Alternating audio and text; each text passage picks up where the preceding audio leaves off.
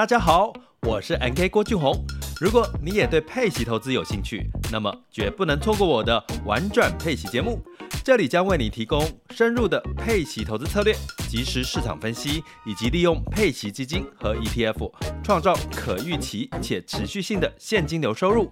我最新的书籍《最强配息型 ETF 全攻略》已经在天下杂志出版喽。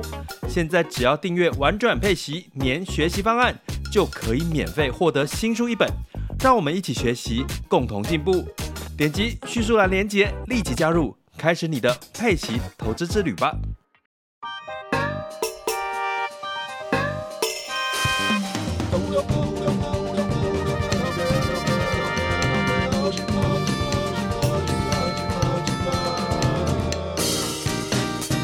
欢迎收听《谁来报数》，你的一望而目，我是小树。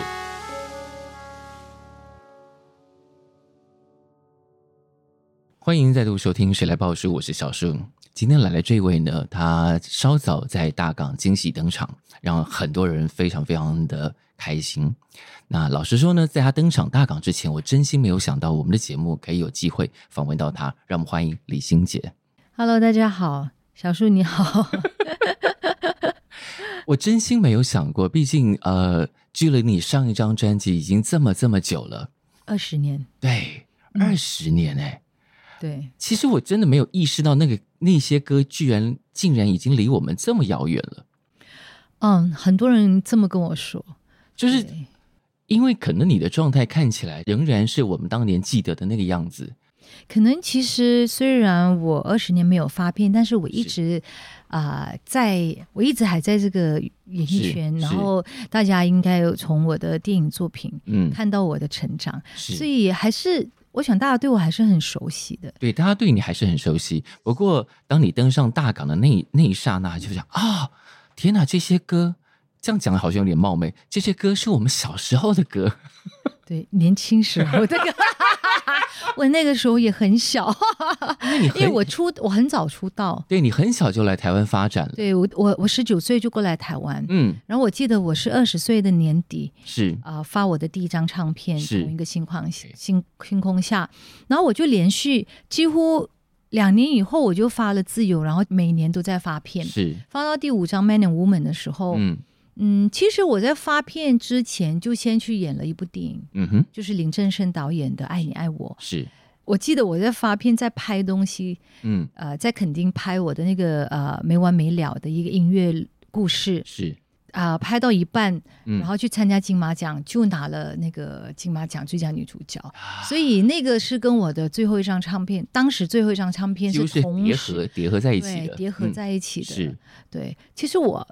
我自己可能也没有想过我，我我会重新回来做音乐，重新回到舞台上。因为当时你的确想过说有可能不会回来了。嗯，我觉得我自己一直都不是那种规划型的人啊。对，看生命带你走去哪里这样。对，我是比较感受。行，嗯、然后呃也比较当下，是。就是呃好像是每一次做一个比较重要的决定，都是。因为当时的那个阶段碰到某一个人或者一件事情，是，然后我的心里就会呃有一个直觉，嗯、告诉我，好像我现在比如说我出完第五张唱片，然后我就搬到香港去，是。我那时候就。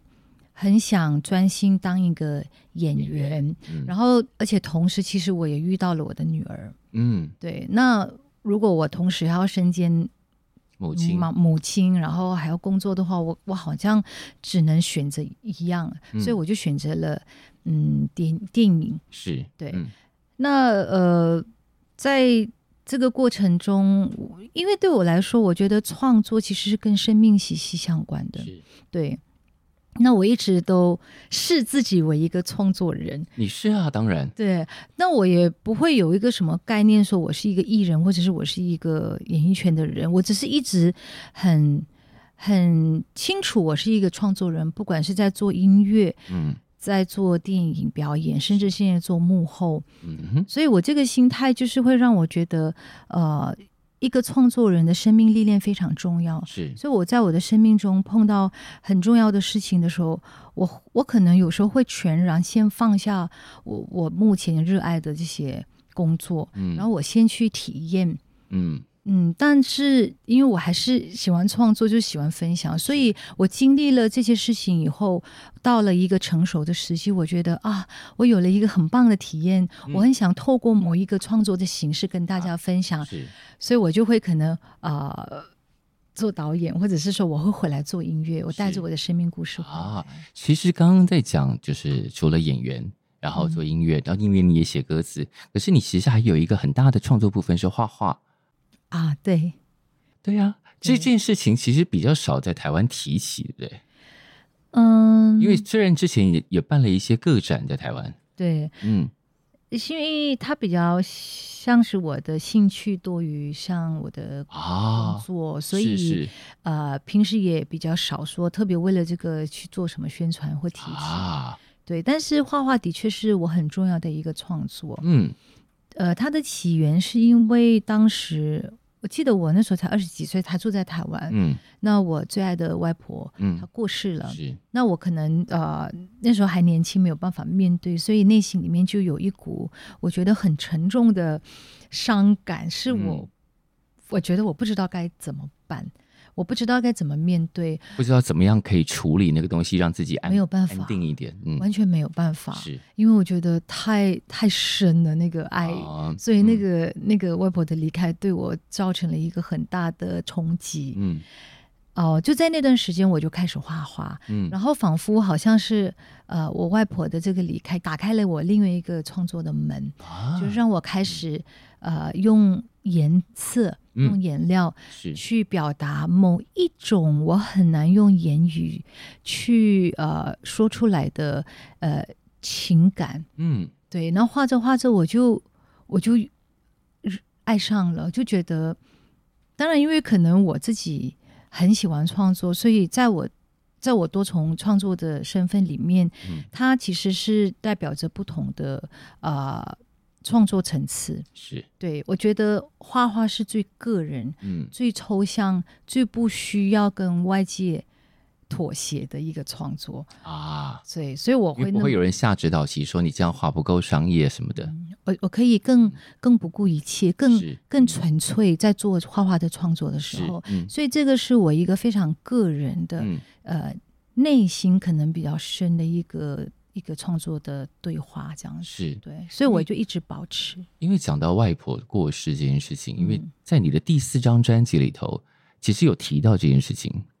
那张专辑有个开场曲叫《Cry Like a Baby》，嗯，里面你就写到了这个，嗯嗯，所以对你来说，也就是这件事情在你的生命经验里头是一个你一直想要好好去面对处理，让你好好的可以呃整理这份情感。对，因为嗯。呃我觉得我外婆是我生命中非常非常重要的一个人，嗯，因为她是，也许是我小时候第一个呃感受到无私的爱的人，从她的身上，啊，是。那这种无条件的爱呢，是给了我发现，在我长大以后，她给了我很大的力量，嗯，尤其是在我面对挫折的时候，嗯，我就会想起我的外婆，是，会想起我外婆给我的一些话，嗯，所以她就会。真的给我某一种力量，让我可以呃坚强的去面对那些挫折的事情。那嗯，我我因为我外婆离开的时候我还太年轻，又觉得我我觉得我外婆也很年轻，大概六十几岁，嗯，是，所以我可能因为你你知道，因为你。年轻的时候就是比较执着，嗯，你会很用力的爱一个人，然后你爱那个人的时候，你就会很不舍得他离开，是，所以那个心情一直深深的埋在我的心中，嗯，所以我会借用，比如说画画，或者是说在我的专辑，我自己写歌的时候，嗯，我就会想，一直想用创作的方式重新的呃去阅读我的外婆，嗯，然后去写出我对她的思念，是。对，但是后来随着我。成长以后，尤其是我做这个静心，就是打坐，嗯，啊、呃，我就已经渐渐把我这个悲伤的情绪整个转化了啊，嗯，有转化。对，因为李心洁出现在台湾的时候，那个时候带着你的歌还有你那个时候真的非常算是打破风格的封面照。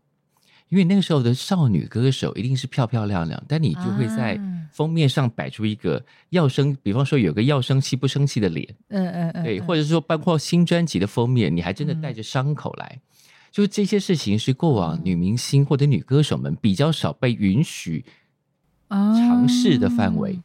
再来是那些歌带来的力量，可能给很多人是活力跟一种我天不怕地不怕的感觉，嗯。可是你当然你有自己有自己的呃生涯起伏或挫折，可是你那时候给大家是这样这么多的那种能量，然后现在我觉得大家也慢慢能够理解，在当年的那些活力跟天不怕地不怕的底下，其实也有一个你要如何去面对挫折的状态。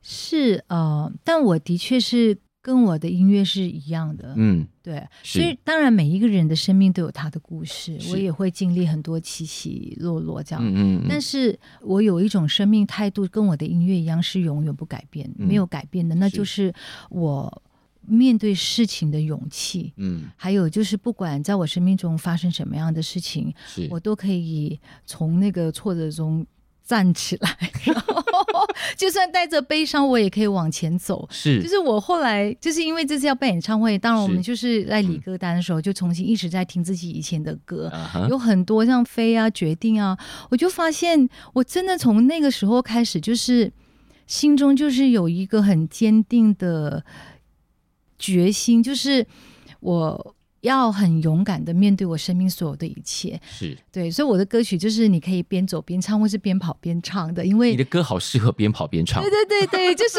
不管你发生什么样的事情，嗯、你都可以勇敢的宣泄出来，你都可以大声的说出来。嗯、你爱一个人也是，或者是你很难过，你很痛苦，是。然后呢，你会勇敢的去面对他，嗯、而且我觉得最后。你会明白为什么你经历这个事情，然后你会成长。嗯嗯嗯，对，盛开就是说成长。是，是，因为你既然已经提到了演唱会，我们就来问这件事情哦。因为呃，这个演唱会竟然是你在台湾做了这么多音乐作品之后，第一次要在台湾开个人演唱会。对，竟然，竟然是，怎么会呢？嗯。其实因为我出唱片的时候还很年轻，嗯，才真的很年轻。一方面那时候可能也比较不那么流行大型演唱会。对，当时其实我们做很多音乐会倒是真的，是是是。然后我有跟，比如说我跟阿牛、静茹，对，然后我也跟啊锦绣二重唱，嗯，呃办过音乐会。那我个人啊、呃、也唱了很多校园是演唱会，没错。因为校园的那个歌唱有时候是一个人都一唱就一个小时的，是是是。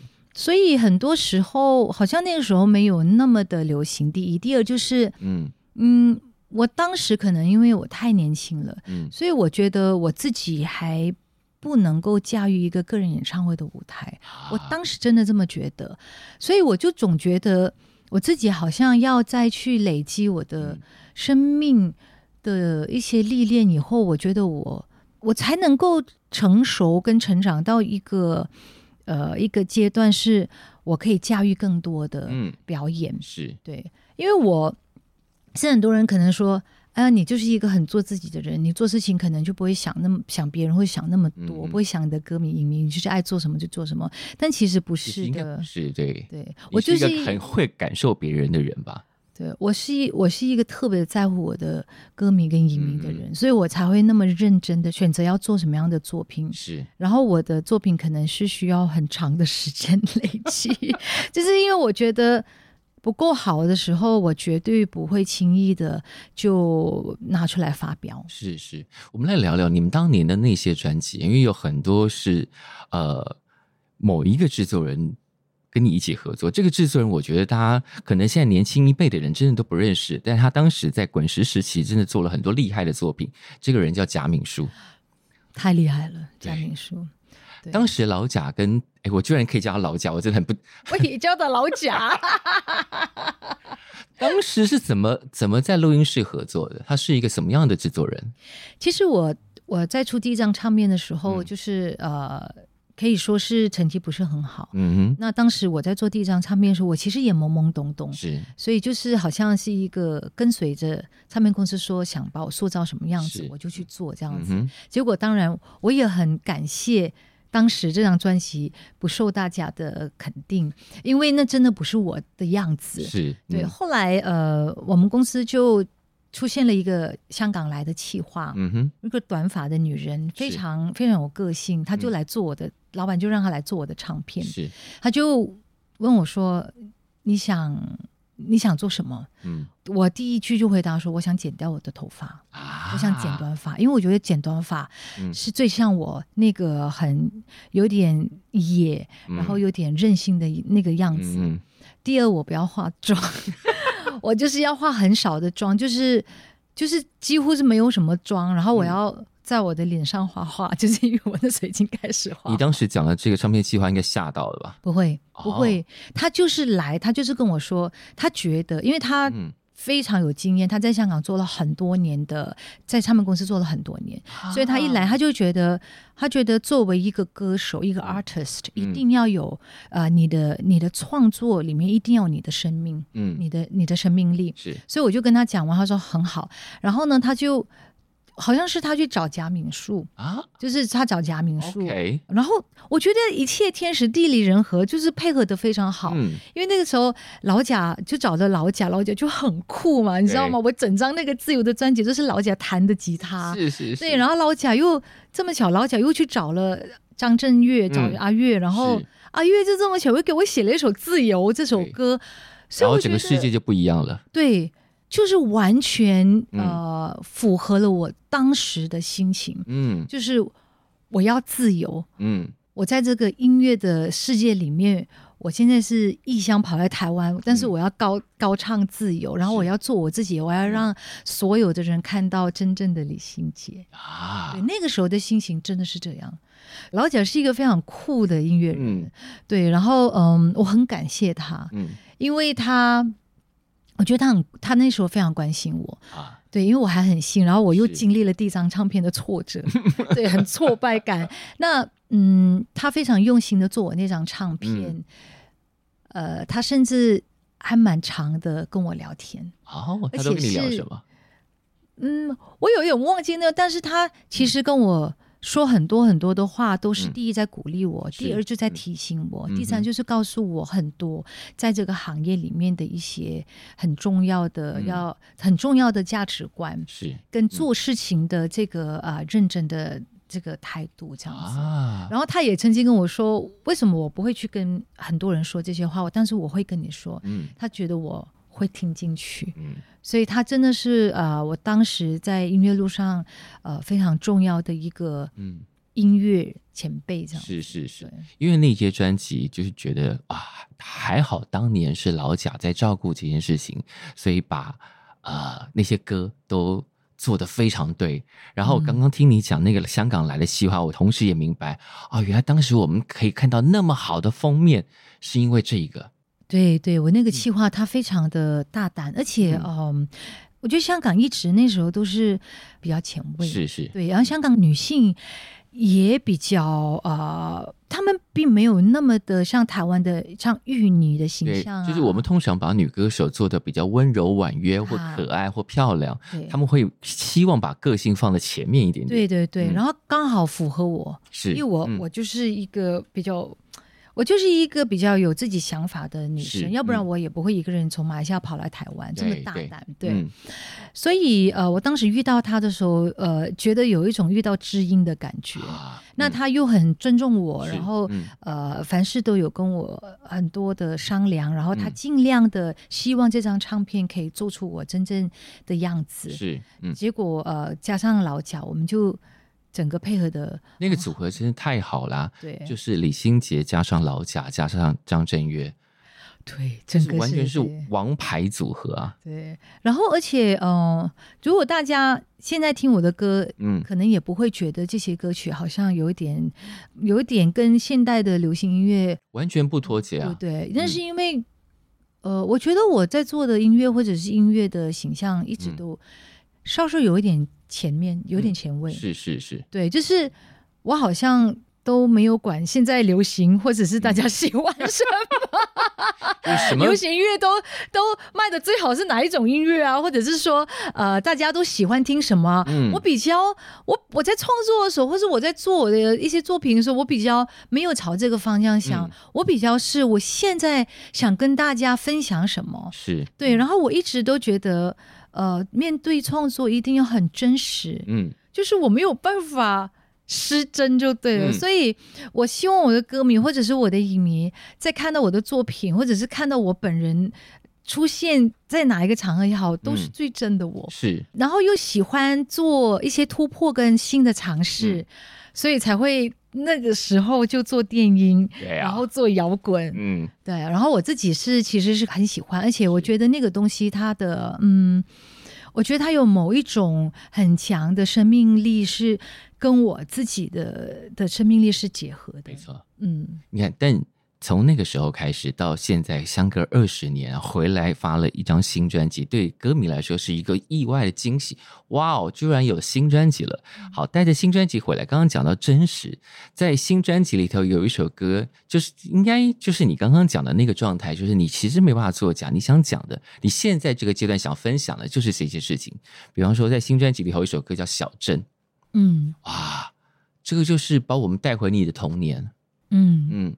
然后这个歌是阿牛写的，对，这其实小珍这个歌呢，嗯、已经已经在我的那个呃收在我的那个、呃、那个低潮，对，收在我的，因为我一直其实都有在尝试做音乐，嗯、虽然我已经暂别歌坛，是，所以呃，我很早大概我十年十十年前有了，就有了，我已经写好了。这个歌词。啊，我写好了歌词以后，我就马上找阿牛帮我作曲，嗯。那我还记得阿牛做完曲就很兴奋，他就抱着吉他来我家，嗯，嗯，我们就在家里用电话录了那个 demo，对，然后那个 demo 一直在我的那个 playlist 里面，嗯、所以我每一次听到这首歌，其实这首歌，我我那天在录完这首歌，然后我们要专辑做好以后，我就有传了一个简讯给阿牛，嗯，我说我真的很感谢他为我写了这个歌，嗯、因为这个歌一直让我没有。一直让我放不下音乐，做音乐这件事情。啊、对，我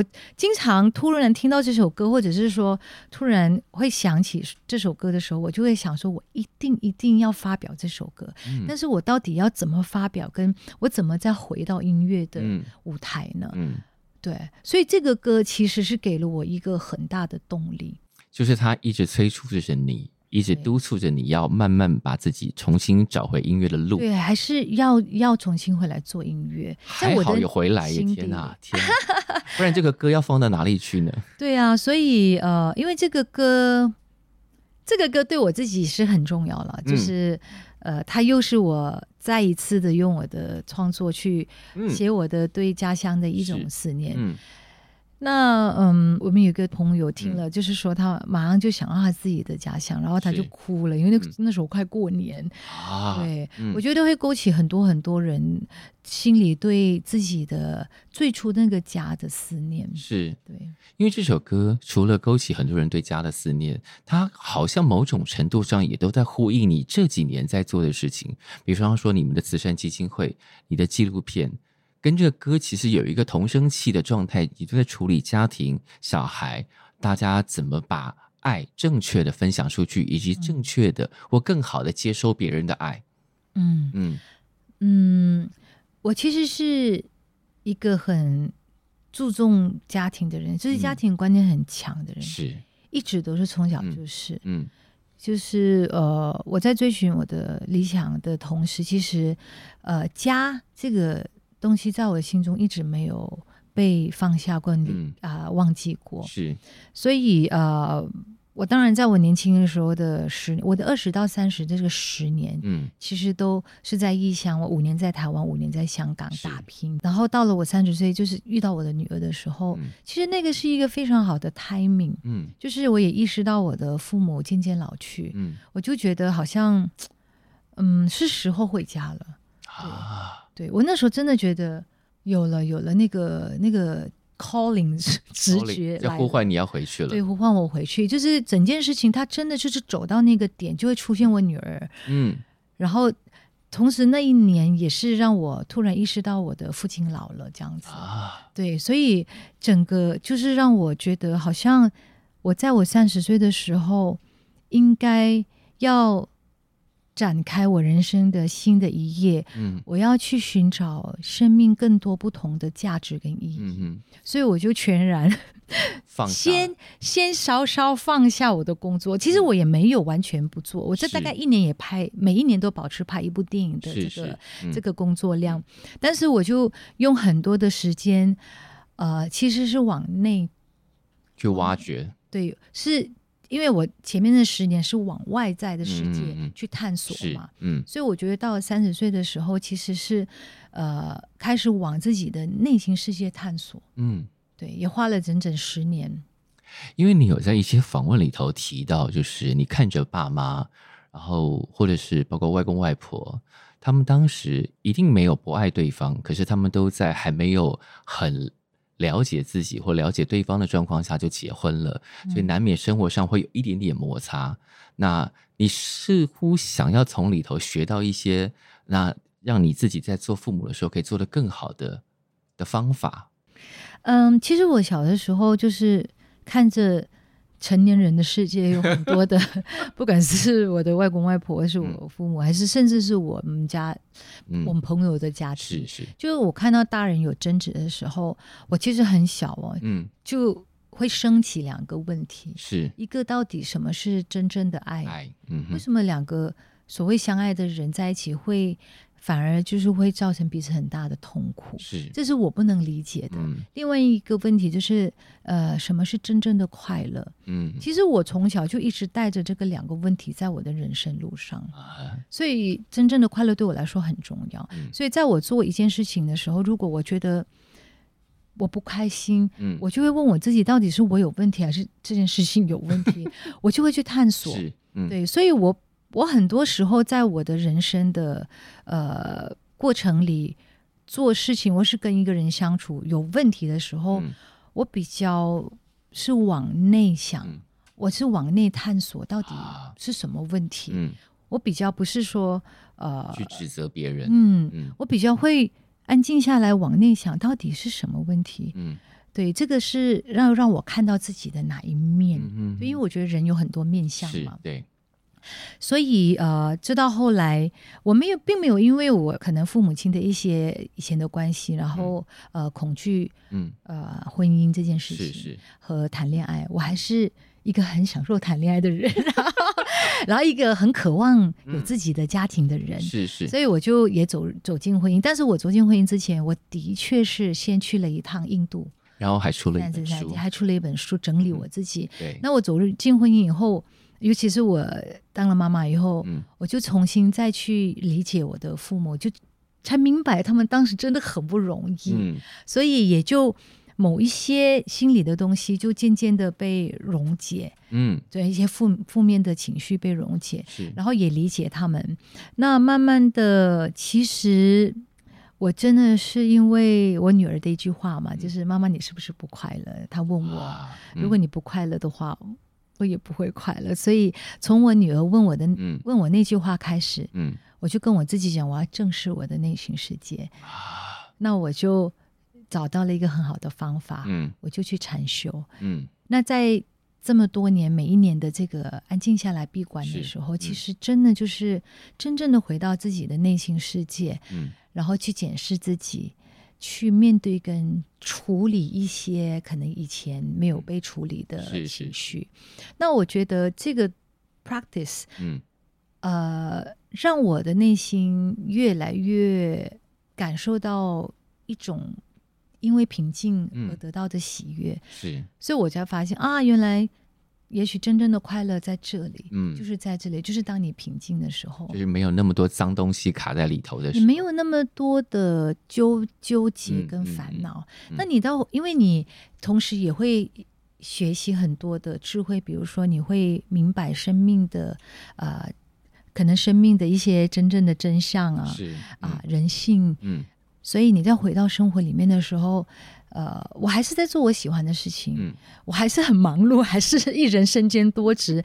但是我觉得，因为我的心境不一样了，所以我在做这些事情的时候，我觉得我比以前清楚，嗯、然后踏实，而且啊、嗯，充满比较美好的心，嗯，去去呃经历这些事情。是，嗯，就像我刚刚讲，因为你现在一个在一个比较自在、没有那么多纠结的状态，其实很像这个歌，因为这歌里头也讲到你儿时相处的一些环境。那、嗯、我们在你拍的那个纪录片里头也看到，你也希望在。孩子小的时候，可以尽可能的让他们处在这些相对自然的、没有那么多复杂的那个环生长环境里头。嗯嗯，嗯就是回到简单嘛。嗯嗯，对，因为呃，我觉得简单的生活，嗯呃，是最容易快乐的。是，嗯、对，所以不管是我自己或是我的孩子，嗯，我都希望我们在回归到呃。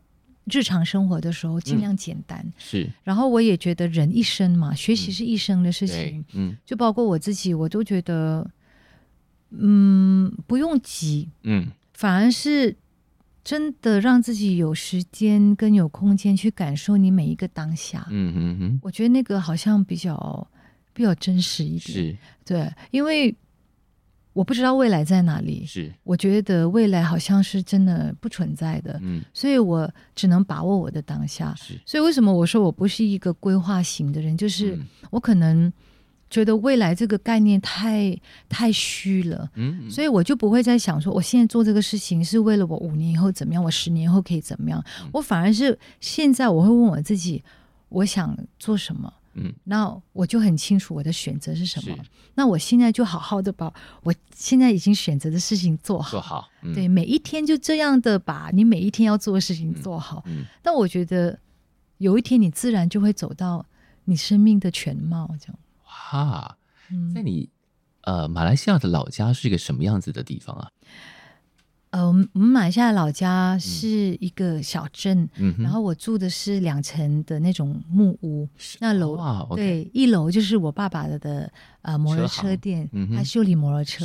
二楼就是我们住家，嗯，那就是只有一条大马路，而且我很小的时候，我们的那个马路是没有路灯的。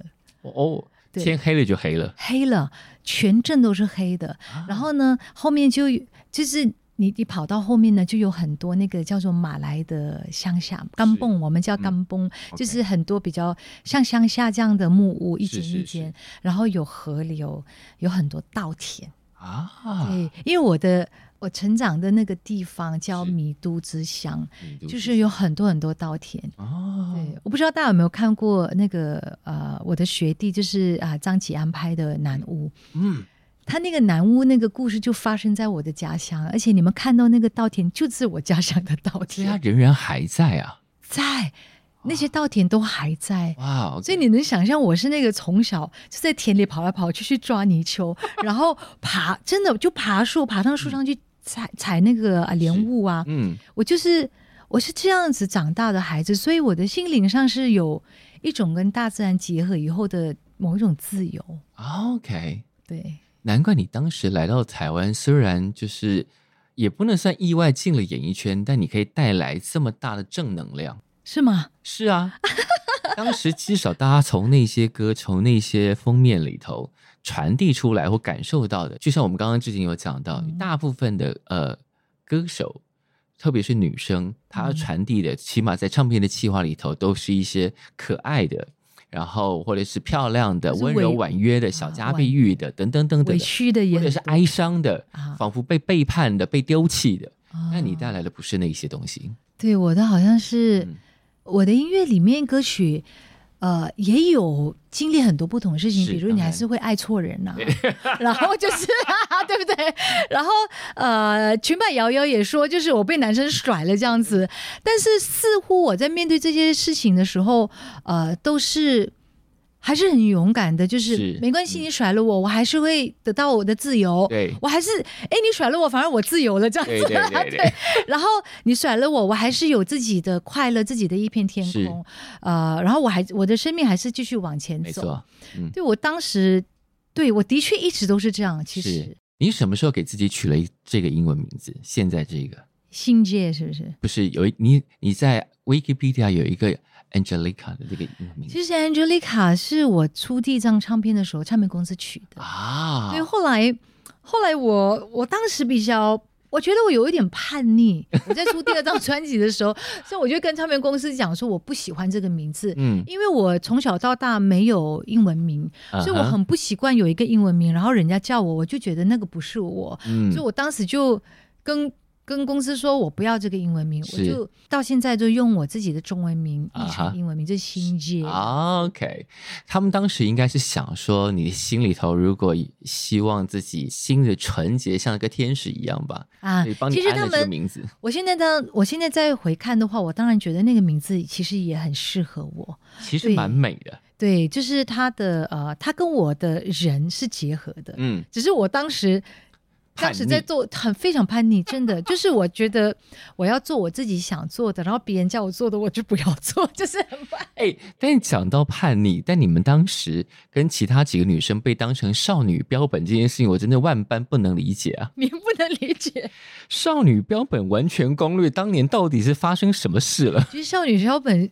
这个攻略是在攻香港，所以我们在台湾不是用少女标本在，在在我们在台湾呢，就是个个人的专辑，就是大家四个人都在一起是要攻占香港市场。对，当时候呃，香港的企划就有了这么一个想法，就把我们四个结合起来叫呃少女标本，然后就到。香港做了很长时间的宣传，是，然后少少女标本当时在香港掀起一股热潮，就很多很多人喜欢我们。因为现在的小朋友有可能不知道，当年的少女标本有哪四个人？这四个人现在想起来都觉得，你们怎么可能被兜在一起？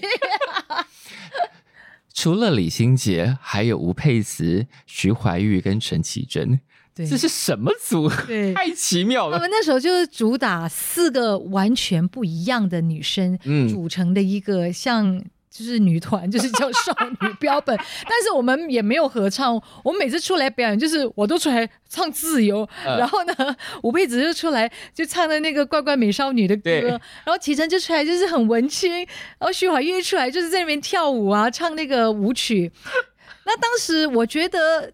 对年轻人来说，那是一个很大的冲击，很特别。是是是，就是通常女团都是大家跳一样的舞，唱一样的歌。对对。但是我们这个女团四个一站出来，就是非常强烈的个性。是，其实的确是当时是很受欢迎。这个企划概念真是真是空前绝后啊！对，而且你知道吗？到现在都有很多香港人以为我是从少女标本出。我不知道，我其实是先发，他们不知道我是个人专辑开始的。他们以为当时真的就是一个扎扎实实的女团，然后我们四个呢，他们以为我们四个是从这各自单飞。对，所以我我觉得真的是太成功了，那个策略 很对。哪一天你们四个要不要在 合体吗？少女标本合体，少女标本合体，然后办一场小巨蛋，怎么样？哇哦！要问问吴佩慈要不要再出来唱歌？我们三个现在都都有回来唱，都还在唱歌。他就负责，呃，我也不知道他应该要负责什么，但我觉得如果四个一起回来，实在太好玩了。对，是有，应该是会引起很大的这个回响。但是讲到你即将在七月在北流开的演唱会，嗯、因为搭着新的作品《盛开》，嗯。我们现在在录音的时候正看着这张海报，我就说哇，海报里头的李心洁仿佛从花里头长出来，盛开，盛开。而且大家一定都会很好奇，因为从前期的这些作品到新专辑，它要呈现一个怎么样的起伏，怎么样的节奏，把以前的这些经典作品跟新歌排成一个演唱会。嗯嗯，的 确是不容易。曲子你都自己选吗？呃，我们会一起讨论了。当然是，呃，我觉得演唱会这么大的一个表演，我们都是有一个 teamwork 这样子。Yeah, 嗯、对，所以啊、呃，而且我也非常呃，我我现在没有那么叛逆了啦。我现在我现在是很愿意聆听别人，所以呢，而且因为我觉得我的企划跟啊、呃、演唱会导演他们都是比我更有经验，是，所以我会洗耳恭听。而且我实在是离开太久了，所以我。嗯当然会开始的时候会有一点点所谓的没有自信，就是人家还记得我的歌吗？他们到底记得我什么歌？然后我的气话，因为我的气，因为我回到滚石是老家，重回凤凰巢。对，然后呃，我的气话也是以前做过我的唱片的，所以是非常了解我。天哪！对，所以他就是说，李心姐，你这些歌都很好听，然后你这些歌呃，都他都很熟，你放心，嗯、一定会全场。对，他就是一直给我很大的信心跟鼓励。是是是。所以我觉得啊、呃，所以他。我跟他一起排歌单的时候，我听他们说的比较多，嗯啊、然后他去帮我策划，然后我就在想说啊，我表演起来会不会觉得哪一个地方呃不顺？嗯、是就是我觉得音乐性能不能呃这样子排下来，会不会让人家觉得突兀或是很很很顺？所以我我比较多是从一个表演者的、嗯、呃角度嗯去呃跟他们沟通嗯嗯嗯嗯。那呃其实我们。当然找到了一个非常好的呃方向了。是盛开，其实是在讲的就是一个人成长的呃历练跟精神。那我我真的特别特别喜欢这首歌，你知道，我每次我在因为这首歌本来有一个无言版是在纪录片里嘛，嗯，当时这个歌做出来的时候，我就已经非常非常喜欢。嗯，当纪录片播给大家看的时候，大家就说他们很喜欢这首歌，一听这首歌就会留在他们心中。嗯，那。要把它做成专辑的时候，我们就呃做成一个完整版，而且还找了非常厉害的葛大为写了这个，我觉得是真的，就是我们非常非常满意，跟我这个曲本来想的那个啊、呃、整个理念是很契合的一个歌词。就我们讲的是一个人一生走来，就是生命经历下来你的一个成长。嗯，这个成长是。不管你生命经历了什么样的事情，原来这些事情它都是，呃，给你一个很好的磨练跟学习。是你经你经历了越多的事情，你的生命应该是越盛开的。虽然你的年纪已经慢慢增长，对，但是你的精神是盛开的。嗯，所以这个就是我们要说的这种盛开的呃生命力。嗯，对。那呃，在演唱会的时候，可能应该就是会。用音乐来说我的故事，故事就是我成长的故事。嗯嗯，从以前的那个很叛逆的李心洁高唱自由，然后一路一路走到盛凯。但你演唱会上会有什么样的乐手跟你一起呈现这件事情？我们现在还不知道嘛。嗯，但有一件事情我觉得很有趣。你在你记得你在《爱像大海》那张专辑里头，当时宣传其实有帮你找了一群乐手朋友组成了一个团体。对。你们当时怎么这么疯啊？是啊，你说我跟他们吗？我说公司包你，就是整个企划一定是你愿意，你也觉得这样很好玩，所以这个企划才会成型嘛。嗯、呃，你看当年有组团这件事情，在我身上应该很成立吧？对呀、啊，没有。可是哪一个少女歌手在宣传的时候会帮忙帮你组成一个团做这件事情啊？对，我我觉得我企划都很猛啊，就是我不知道为什么这些我的企划好像。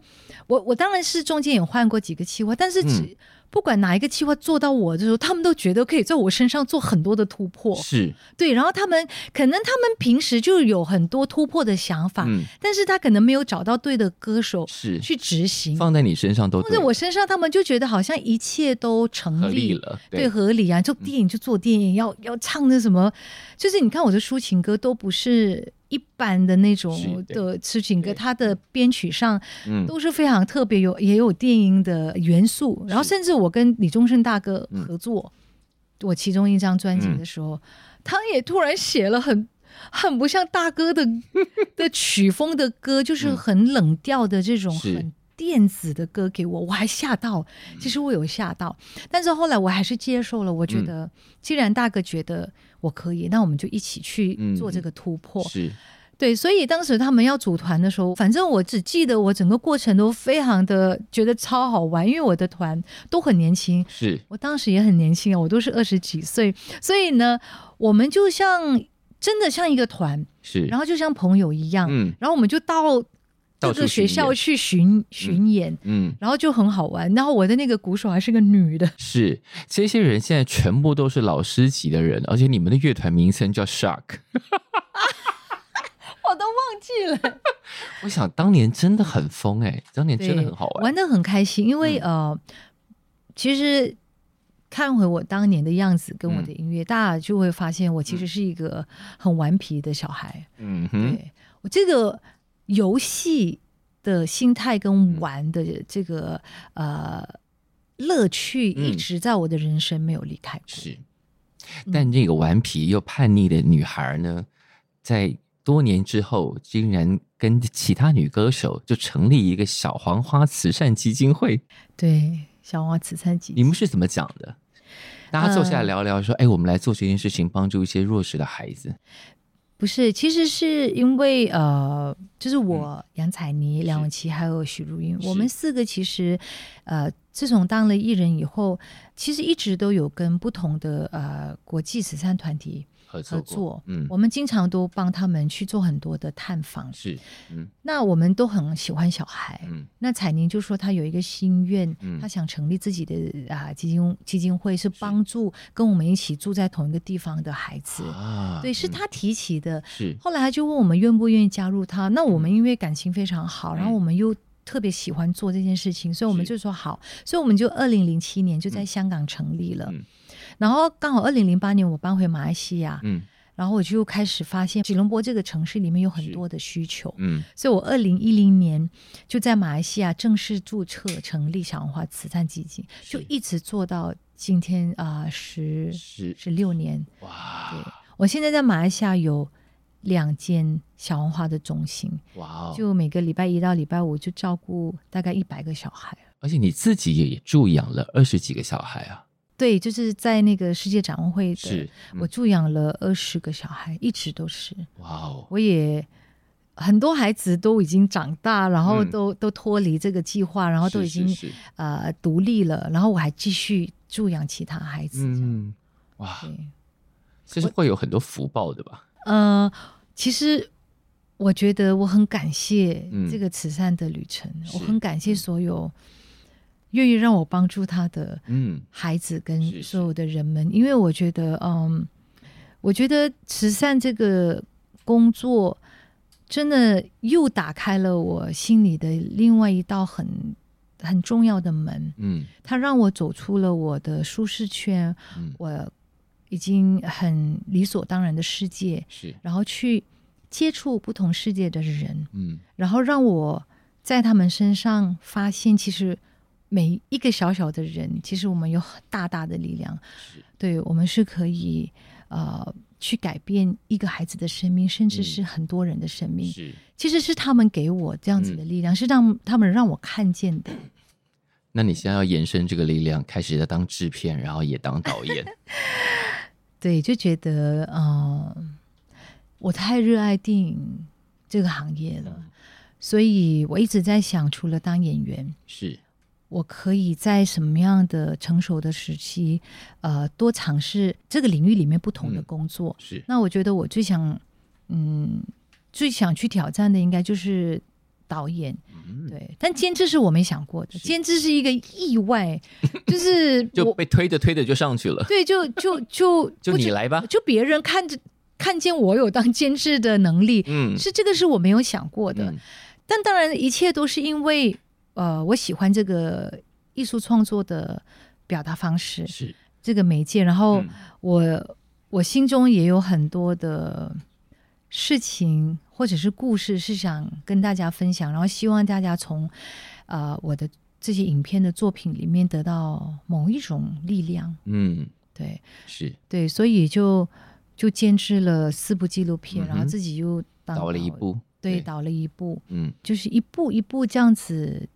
就是我说嘛，我的直觉告诉我，是我我应该要去做这个事情。是，而且我觉得在疫情的时候，嗯，疫情带给我们这个世界有很大的冲击。是，然后我当时也是觉得一直在思考为什么会发生这样的事情。嗯，然后人的恐惧是什么？是，那如果死亡来到，我准备好了吗？就我会去想很多很深的这些这些这些问题。是，然后我就觉得，呃，全人类都。都承受了一个很大的打击，是，我就希望说，我可以做一些内容，它是有一份温暖的爱，嗯、是可以让你重新啊、呃、因为看了它，然后启动你，让你跟你自己的心重新连接起来，嗯、甚至是你在跟别人的心连接起来，是，嗯、所以就有了这个纪录片。是，希望大家有机会都去看一下。那接下来，然后当然还有盛开的这些音乐，都是，错，就是就是当然很多人 会觉得，呃，哎呀，我就是很期待我再次出唱片，唱的像以前那种自由啊，嗯、就是那种歌曲。是，但是哎，当然会发现，哎。结果是很不一样的一种音乐风格跟内容，呃，但是因为这张唱片它的整个概念是从纪录片延伸的嘛，所以它比较像是啊、呃，在说的是盛开的这种对这种比较生命、比较精神的理念。这样说的意思是说，虽然这张新作品是跟着因为那个纪录片延伸而来，所以接下来会有风格不一样的音乐作品吗？肯定啊！哦。我们已经在 对，嗯、呃，我觉得我的每一，我其实是蛮多变的。好的，因为你看，我每一张专辑基本上都会尝试一些新的东西。是，我觉得歌迷听到这个应该乐坏了。对，我肯定，肯定那个爱错啊、自由这种这种音乐风格。一直都是我最喜欢的，是对，因为我最喜欢的乐团就是 Coldplay 跟那个 The Cranberries 嘛，啊，对，我很喜欢英式摇滚，是对，所以我一定会在做这样子的音乐。对，大家有听到那个非常肯定的，一定会吗？一定会，嗯，太好了。但在此之前，我就是七月二十二号在北流的盛开演唱会。对，我真的很希望，嗯，不管是我的歌迷还是影迷。所有所有的朋友都可以来参加这个演唱会，都一起来吧。对，因为对我来说，呃，这个第一个演人生的演唱会是我非常重要，我音乐上非常重要的一个里程碑。是啊，嗯，竟然是李心洁首次个人演唱会。对，各位不来，简直对不起你往昔对李心洁的爱了吧？是是是。你说我真好。那我们非常谢谢林心洁，我们到时候就现场见喽。谢谢，谢谢，会来哈，一定要啊。OK，好，现场见。好，好，谢谢，谢谢。